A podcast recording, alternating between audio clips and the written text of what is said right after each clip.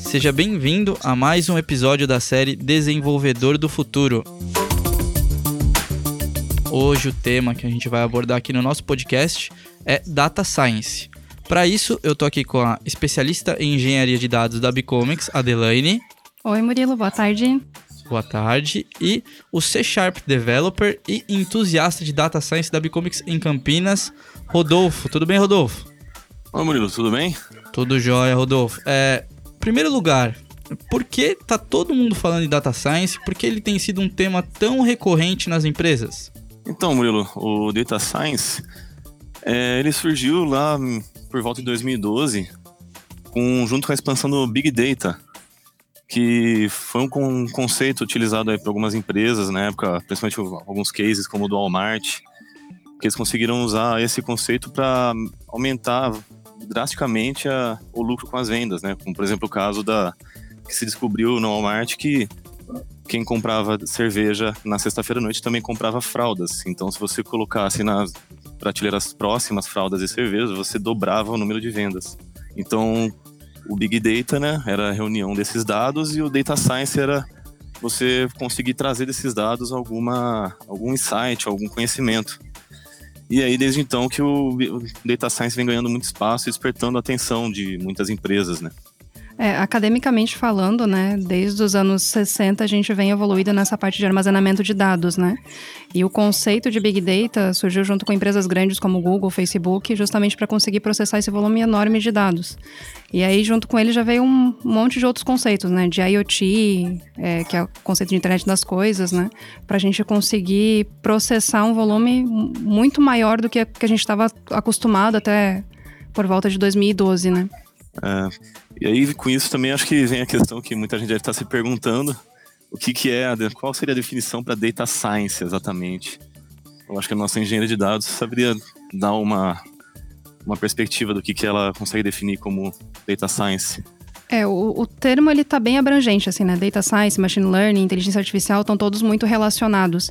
É, esses termos, eles estão muito relacionados no, no conceito de tra tra trabalhar com dados não estruturados. Então a gente sempre teve o dado muito bem estruturado, né? Desde o do conceito de banco relacional que a gente vem trabalhando até então.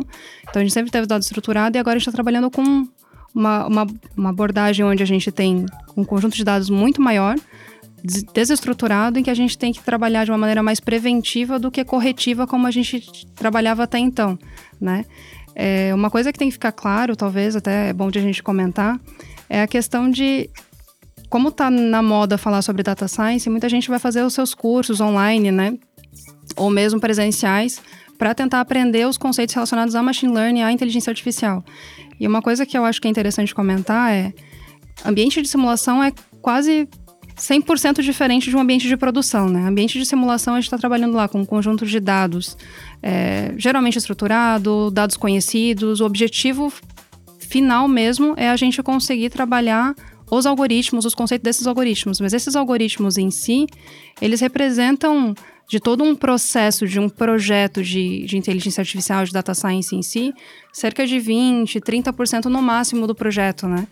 E a gente tem um conjunto de carreiras ou de pessoas com habilidades diferentes que efetivamente precisam trabalhar dentro desses projetos que a gente pode comentar aqui, né? Desde o analista de negócio até o cara que vai disponibilizar os dados para visualização e tomada de decisão, né? É, acho que é legal ressaltar isso aí, que, que o Data Science não é uma coisa de uma única pessoa, não é um cara que faz tudo. Mas sim, são vários papéis designados para várias pessoas, que a gente, como você acabou de citar, né, Adelene? Temos um analista de negócio, engenheiro de dados, cientista de dados e o, a pessoa responsável por fazer a visualização de dados. É, são habilidades totalmente diferentes, né? É, a pessoa responsável pela análise de, de negócios, ali da análise do, dos, do, do, que precisa, da necessidade em si, ele tem um conjunto de habilidades ímpar, né?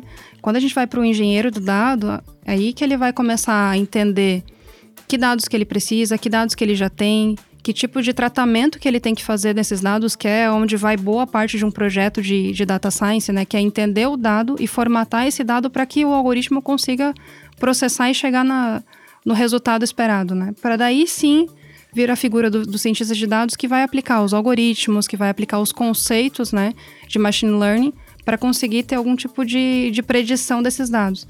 E aí, por fim, a cereja do bolo, que é o, o cara da, da visualização de dados, que vai disponibilizar de maneira visual, gráfica, para que a gestão, diretoria consiga tomar as decisões em cima desses dados, né?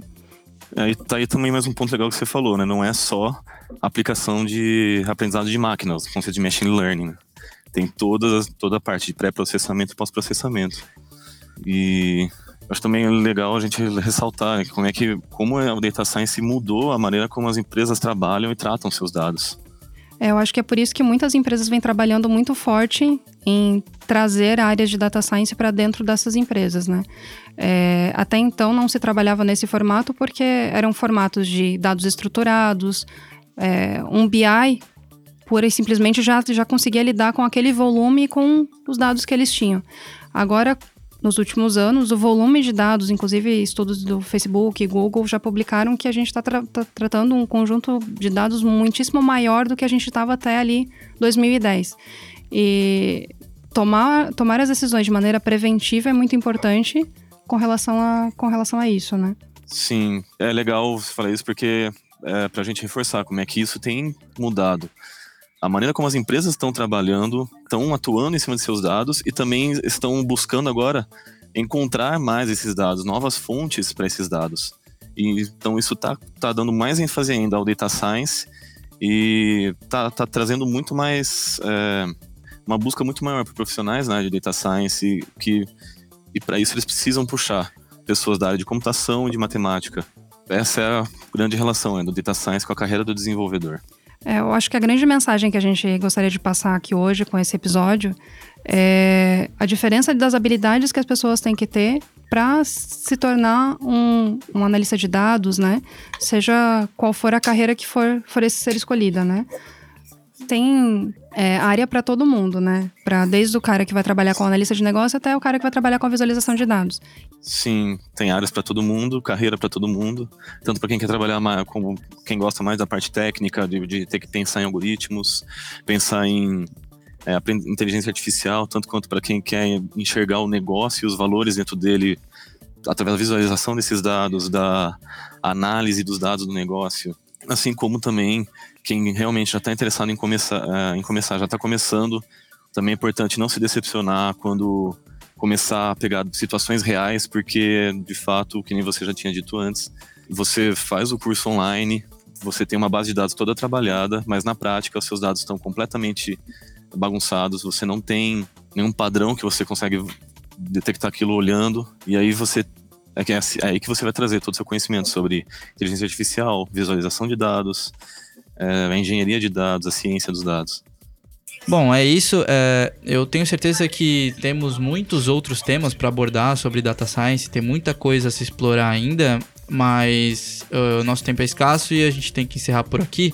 Eu acredito que a Adelaine e o Rodolfo, eles têm muito a acrescentar e vão voltar em outros episódios. É, obrigado, Adelaine. Obrigado, Rodolfo, pela, pela, presença de vocês. E vocês aí que estão ouvindo a gente, obrigado pela audiência. É, se tiverem dúvidas, sugestões, quiser, quiserem saber mais sobre o assunto, podem mandar um e-mail para a Bicomics. É, a gente está aberto aí para receber, receber contato de vocês. Estamos à disposição. Obrigado e até a próxima. Até a próxima. Até a próxima.